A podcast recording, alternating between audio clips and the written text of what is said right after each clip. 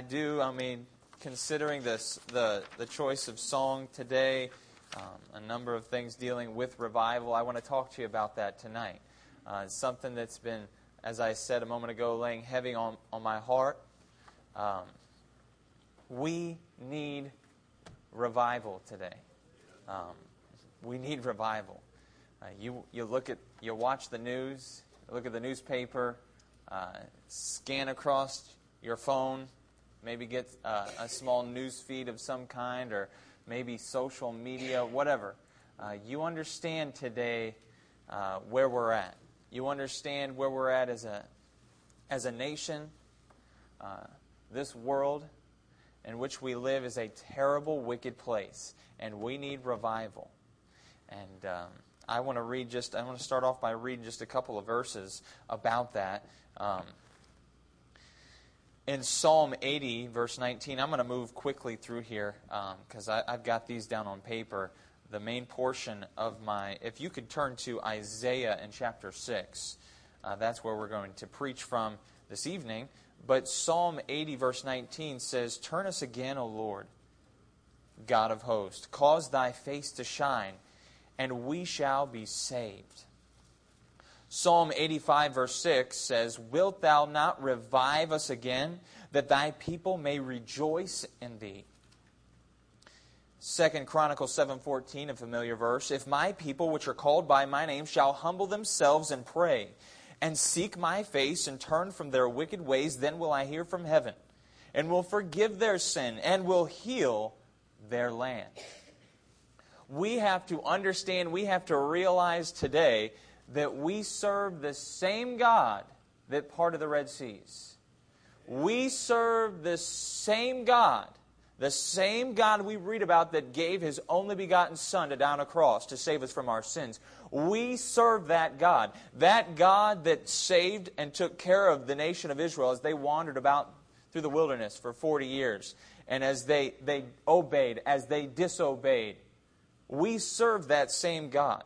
A God that can make a difference in this church.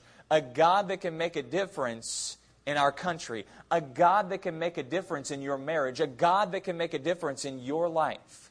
Ma'am, your life, sir. We serve a powerful God. We serve this God that is capable of providing, capable of giving revival. But do we want it? Do we want it? Let's go to, like I said a moment ago, let's go to Isaiah. I'm going to read through a couple of a couple more of those verses. I want to stick to that. Like I was talking to Sarah last night, I don't want to get off course here. Um, this is very simple, very basic. I don't want to get too complicated. I don't want to be jumping here and jumping there. This is simple. This is basic, but too often we don't do that. We want to complicate things. We want to make it harder than it really is. We're going to read through uh, Isaiah chapter 6 and all the way through verse 8. It says, In the year that King Uzziah died, I saw also the Lord sitting upon a throne, high and lifted up, and his train filled the temple. Above it stood the seraphims. Each one had six wings. With twain he covered his face, and with twain he covered his feet, and with twain he did fly. And one cried unto another and said, Holy, holy, holy is the Lord of hosts. The whole earth is full of his glory. And the post of the door moved at the voice of him that cried, and the house was filled with smoke. Then said I, Woe is me, for I am undone, because I am a man of unclean lips, and I dwell in the midst of a people of unclean lips. For mine eyes have seen the King, the Lord of hosts. Then flew one of the, the seraphims unto me, having a live coal in his hand, which he had taken with the tongues from off the altar. And he laid it upon my mouth and said, Lo, this hath touched thy lips, and thine iniquity is taken away, and thy sin purged. Also I heard the voice of the Lord saying, Whom shall I send, and who will go for us? Then said I, Here am I, send me. Here am I, send me. Before I get into my message, I do want to make one specific point. I want to draw one piece of evidence from this portion of Scripture, and it's at the very end of verse 8, in a very familiar portion of Scripture where you see, Here am I, send me. It is not, it is not, here we are, Lord, as in we, us. Individually, individually, this man is ready. Here I am, send me. Before we experience revival as a nation, before we experience revival as a congregation, Community Baptist Temple, before your family experiences revival today, you, sir, you, ma'am, you must experience revival. Yes, before, before us, before we, you, I, we have to get this thing. We have to understand the importance. I have to understand the importance of me getting right with God. Not that person over there. Not this person over here. Not this lady over here. Not this man over here. Me. And you must ask yourself the same question Am I? Am I ready for revival? America needs revival. And we, we, we're all in on that. We all agree. But until you, ma'am, until you, sir, get that, until I get that, it's not going to happen. It will not happen. Revival tonight. There's just a few specific, a three point outline, very simple, very basic, that I want to present to you tonight. It's so simple, so basic that I have it handwritten right here. Handwritten. Number one, number one, excavate. Excavate. That's our first point. What do you mean by excavate? What are you talking about? What are you getting at? Let's take a look Let's take a look at verse number 3. And one cried unto another and said, Holy, holy, holy is the Lord of hosts. The whole earth is full of his glory. Emphasizing these three words back to back to back holy, holy, holy. Before, before we get things right as a, as a church family, before we get things right as a nation, America, individually, we must get with God. And so automatically we assume, all right, I, what do I need to get rid of? What do I need to expose? What do I need to forsake in my life that is keeping me from God? And immediately we start to evaluate ourselves. What do I need to do to experience revival? However, there is one step that must take place before that happens. That is very, very important. We must, and that's our second point, evaluate ourselves. Yes, but before we get there, we must discover, we must uncover, we must find out what this thing is all about. We must get to a place where we mean this holy, holy, holy. God is a holy, righteous, sovereign God, perfect and I'm so thankful for the message that was preached Sunday night. If you were here, you heard that about how we serve a God who is perfect without sin. Do we realize this? You see, before we get to ourselves, before we start to look inward, it doesn't matter what we think of ourselves. We must understand, truly grasp who and what God is. Because until we can understand, until we can just try to understand what God truly is, who and what He is, we will never see ourselves for who and what we are. God, a perfect, righteous, and holy and sovereign God. Getting to a point right here. And one cried unto another and said, Holy, holy, holy is the Lord of hosts. How sacred is your God in your eyes? Not as a congregation, not as a nation. We can answer that as, as a nation, America, do we view God as a holy, righteous, and sovereign God as a nation? No, we do not. No. As a church, I'm not going to stand here and point fingers, but you know where you're at today. I know where I'm at today. If I want to experience revival in my personal life, if I want to get to a point in a place in my life where I know God for who and what He is, that is up to me and me alone. I'm talking about personal revival tonight. A spiritual awakening to an almighty and powerful God. Let's go to uh, Proverbs chapter 1. Proverbs chapter 1. I'm telling you, you say, how do you really get to a point in your life where you, you understand who and what God is? How do we ever get there? I don't think we'll ever truly be able to grasp or truly be able to know until we get to heaven. But I will say, if you dig into this book right here, and it's something that down deep you desire to search out, you desire to find, God's going to help you. Proverbs chapter 1 verse 7 The fear of the Lord is the beginning of knowledge but fools despise wisdom and instruction the fear of the Lord is the beginning of knowledge. Now, this is not a fear. We talked about this in our Sunday school class just a couple of weeks ago. This fear, I can tell you right now, there was a point in time in my life, at some point, I was a very good young boy. I was very, very, very good. But there was a point in time, at some point, I was afraid of my father because of obviously something that I had done for fear of that rod. If some of you here took that, that class just a few weeks ago, train up a child, hey, that was me. And that rod that he gives out, that he demonstrates or that he shows, that is something that was demonstrated on me on a regular basis. And when I messed up, when I made a mistake, when I fought with my brother or sisters, when I told a lie, I knew that there was going to be punishment coming. I knew it. I didn't have to think about it. I didn't have to wonder, is he going to get me there? No. If there was a time where I was disobeying throughout the day, and my mom finally said she's had enough, normally she would deal with it. She would. She'd take care of it. And I didn't want a spanking from mom either. That never felt good. But just a little bit worse, she would say, Wait till dad gets home. And for a few short hours, there was fear. There was fear in a little boy. Fear of what was going to have to take place. Fear of something that I knew was going to happen. However, that is not the fear that we're talking about right here.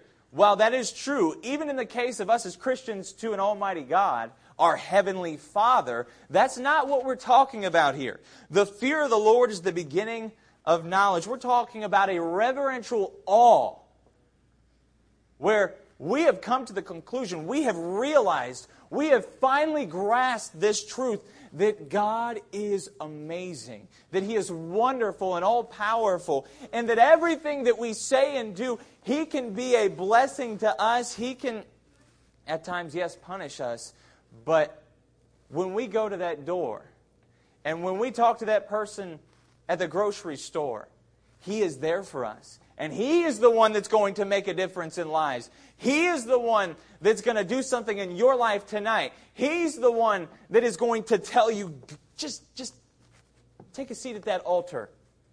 I need you to get rid of something. He's the one that's going to do that. And until we understand God for who and what He is, it's so much harder to bend that knee. Excavate, dig, delve, uncover, Know your God. Know your God. You want revival tonight? You want revival? I've, I've had enough. I've had enough with the sin.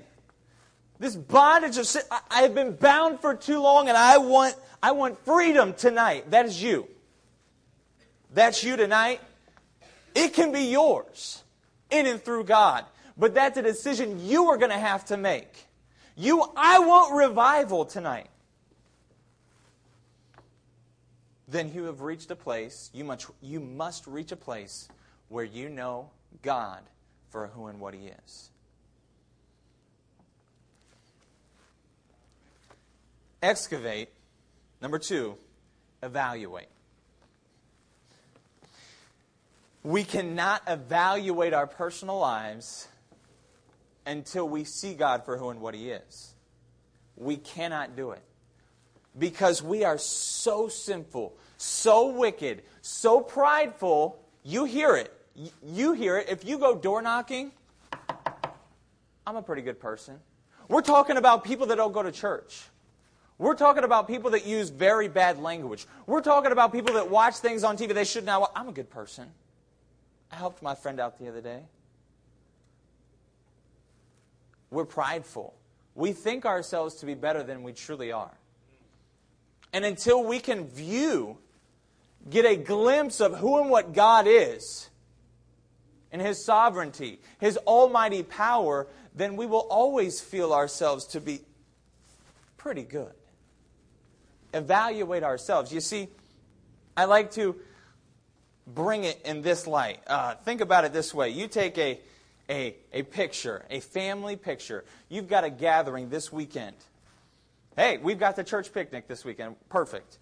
And we take a group picture on Saturday. Sunday, we show that picture on the screen and we go, oh, that's wonderful. That's great.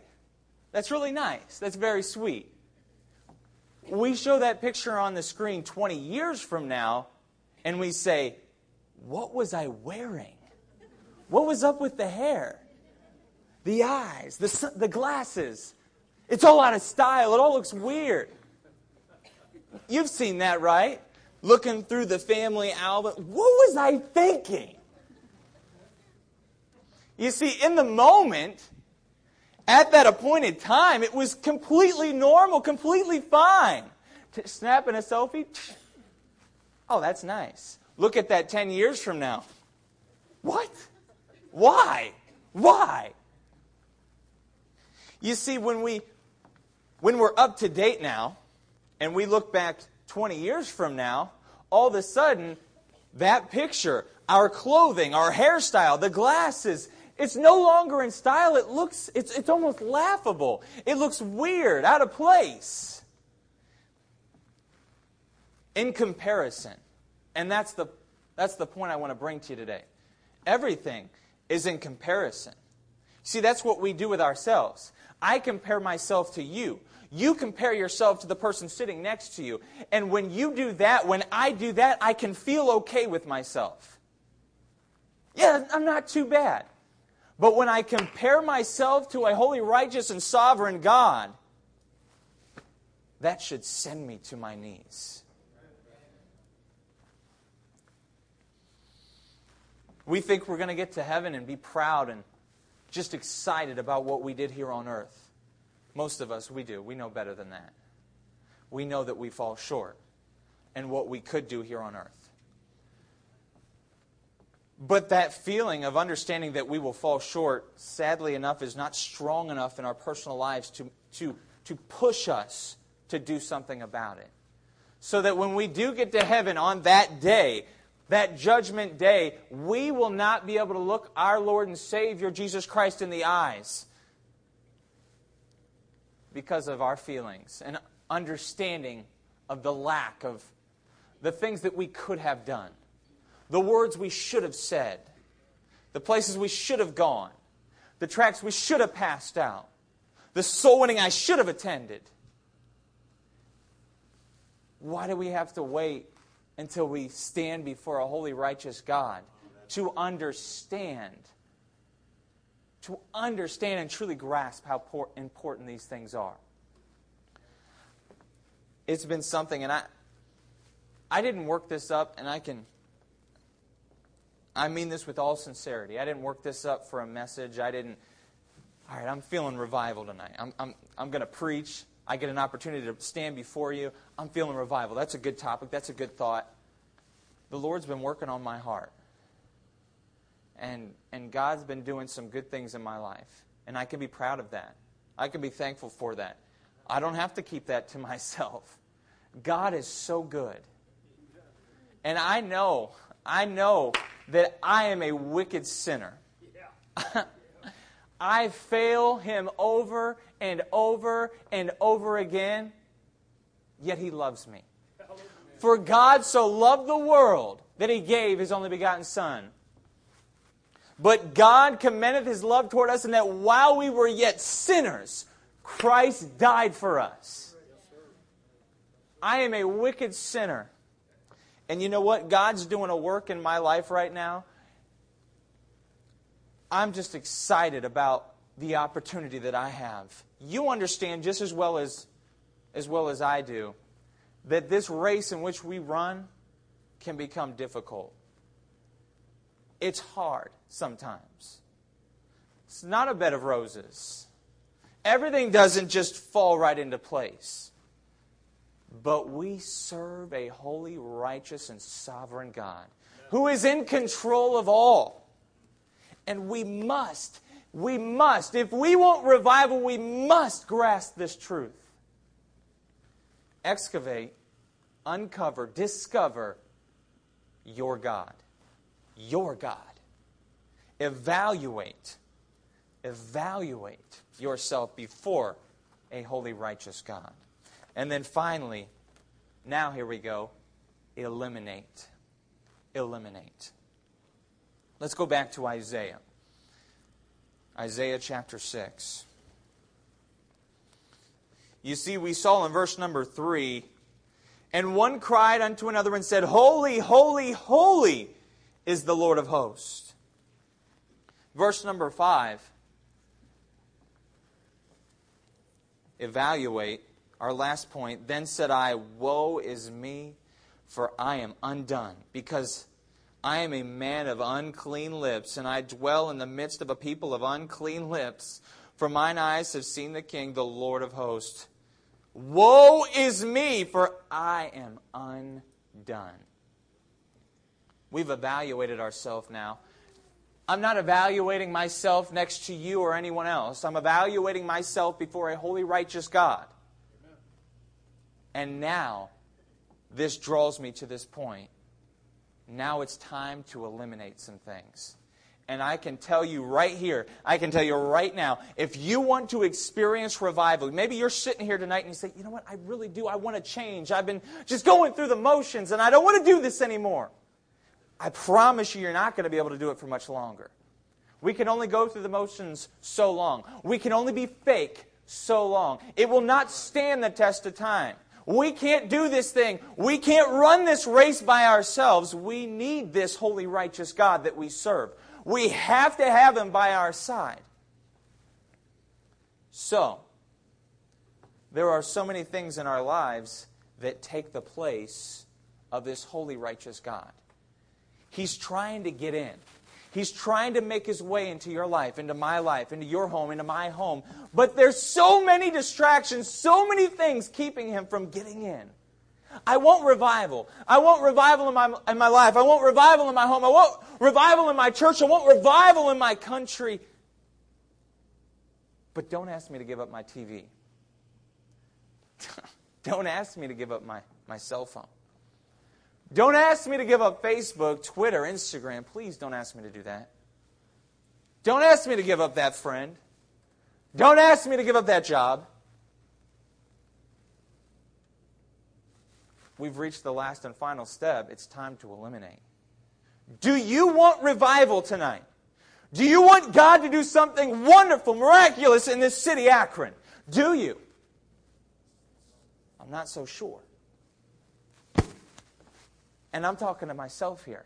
Am I willing to do what it takes now? Am I willing to do what it takes? To understand who and what God is, to realize who and what I am, and now to do something about it. Eliminate. You see, for me, this is easy to understand in this light. I, I enjoy, and you know, you know, I've talked about it before. I enjoy to go to the gym. I, I enjoy to exercise. But it's like this you have a whole routine, a whole schedule planned out of how you're going to exercise and how you're going to uh, see some good physical results. You're, whether you're running, you're lifting weights, you're, you're stretching, whatever it, whatever it takes, you're going you're gonna do what it takes. You hit the gym, you're consistent. You go Monday, Tuesday, you skip on Wednesday, you got to have an off day, and then you go Thursday and Friday. You, you, you are consistent, week in, week out, doing exactly what you're supposed to do, hitting the gym. You're doing some cardio. You don't want to miss out on the cardio. That's very, very important. You're hitting the weights. That's good too. You're exercising. You're faithful. You're committed. But this is the second part to your routine. You go to the gym and you work out. You can't get there in the morning, so you go in the evenings. You exercise. You hit it hard. You're sweating. You get a good pump. You're worn out. You're tired. So you got to refuel. So you pull right into the McDonald's drive thru and grab a Big Mac. That's my evening routine. I hit the gym. I run. I stretch. I'm, I'm pumped. I'm excited. I'm doing what it takes. I'm putting in the work. McDonald's drive thru Big Mac. Don't you think you're wasting your time? Am I not wasting my time here? Yes. Yes, I am. If I truly want to see those results, those physical results that I'm searching for, that I desire in my personal life, I'm sorry, but there's something that I'm going to have to give up. I'm going to have to eliminate the McDonald's drive through, that Big Mac and that Big Mac sauce that is so good. I'm going to church. I'm reading my Bible. I even go soul winning. I can't say no to that cell phone. I was just searching YouTube to look for a good song, and then that popped up, and I couldn't help but look. There's some things we're going to have to eliminate if we want revival in your life, in your home, in this church, America today needs revival. America needs a church that's going to stand on the Word of God. But we're going to have to be willing to get rid of some things. Are we, real, are we willing to make those choices tonight? What is it in your life? Maybe it's one thing. Maybe it's two things. Maybe it's five things. What do you have to eliminate to allow God to work and move in your life? And are you willing to do it? Are you satisfied? Satisfied with where you're at today? Are you satisfied with your spiritual walk? Because I know that I'm not. That sounds so, so cliche. And I'm supposed to say that, right? because I'm up here preaching. I'm not satisfied with my relationship with God. If we want God to do something great, we're going to have to give up some sleep. If we want God to do something great, we're going to have to give up our TV. If we want God to do something great, we're going to have to give up that activity that comes, in, comes before soul winning. If we want God to do something great, we're going to have to give up that friendship that is pulling us from church, pulling your children, that activity that is keeping your children from God's house. You're going to have to eliminate something if you want God to work and move in your life. Right. Amen. It's a decision that you and only you can make. In conclusion, we see that we must discover, uncover a holy, righteous, and sovereign God. And in doing so, now we can, and until we uncover that truth, until we get to that point, we cannot truly evaluate our lives for who and what we are until we know God in all His glory. Now we have evaluated our lives. We understand the wickedness that lies within, the sinners that we are. Now it's time to eliminate. What is it in your life that you have to eliminate? You know you've got to eliminate this thing because God's been working on you. God's been, He's been pushing you and you've been inching your way forward, but not willing to commit, not willing to make that decision that's going to change your family for the better, that's going to change your marriage. There may be a marriage tonight that is on the brink, on the, on the edge of failure.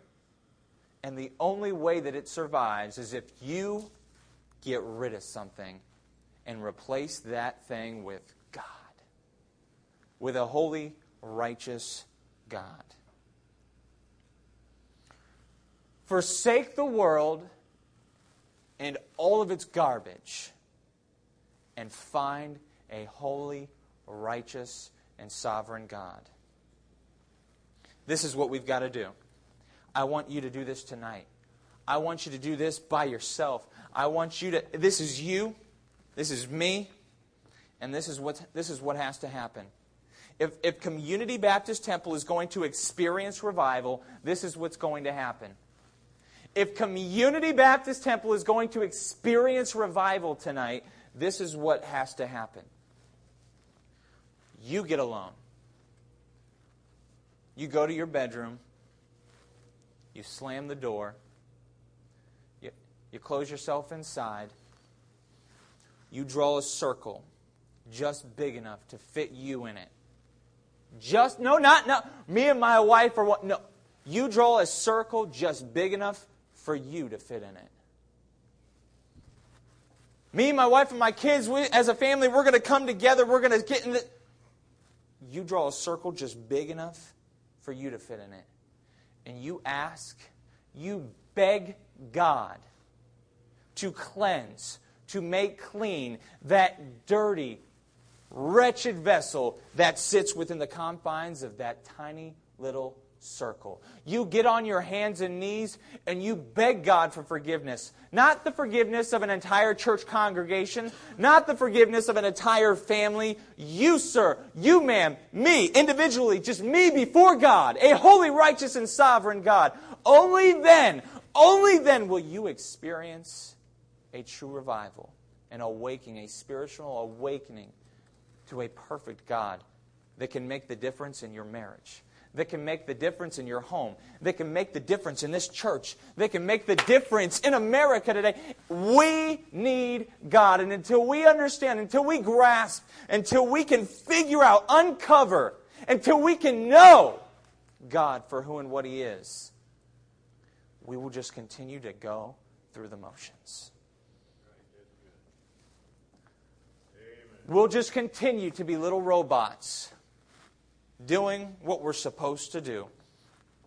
You know why dressing right? You know why acting right? You know why saying the right things and doing the right things and going to the right places is such a burden? Because we don't know God for who and what He is. I'm talking about a reverential awe of His presence and His power. You see, all of a sudden, it's not so crazy, some of the standards that a pastor sets before us. It's not so crazy to live for God in a wicked society, in a wicked world. It becomes just a little easier because He's there right beside us. We're not fighting this battle all alone. Those standards and those convictions that you may live by but struggle with, they must become a byproduct of that relationship that will only come in and through God. It will always and forever be a burden.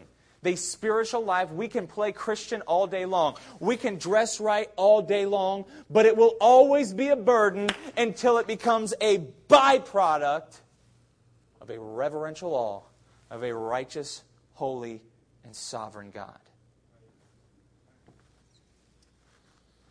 Do you know God tonight? Do you know God for who and what He is? Because if you don't, if you don't know God tonight, you must come and beg God to make Himself real in your life. Because until you know God, you don't know what you need to get right on this altar. You don't know what you need to fix. There's some big areas, sure, that we understand through the Word of God are sin and wrong. But we will not know how to judge our lives individually until we see ourselves in that perfect light, a holy, righteous, and sovereign God. Excavate, uncover, know God. Evaluate. And now it's time to eliminate. What are you holding? What are you holding back from God? I just can't give up my favorite TV show. It's costing you your marriage. What? Really? I just can't give up. No TV? What would I do with all my time? Exactly. No cell phone use at home? What would I do with all my time? Exactly. God gets shoved into his little corner, little cubby hole we come and uncover him for, for Wednesday nights. We grab him and get him for Sundays. We throw him on our shoulder and we walk the walk. We talk the talk. But we don't know him. I want revival tonight. Personally, and I can say this with confidence, I'm not saying this in a prideful way at all. I want for you what I have.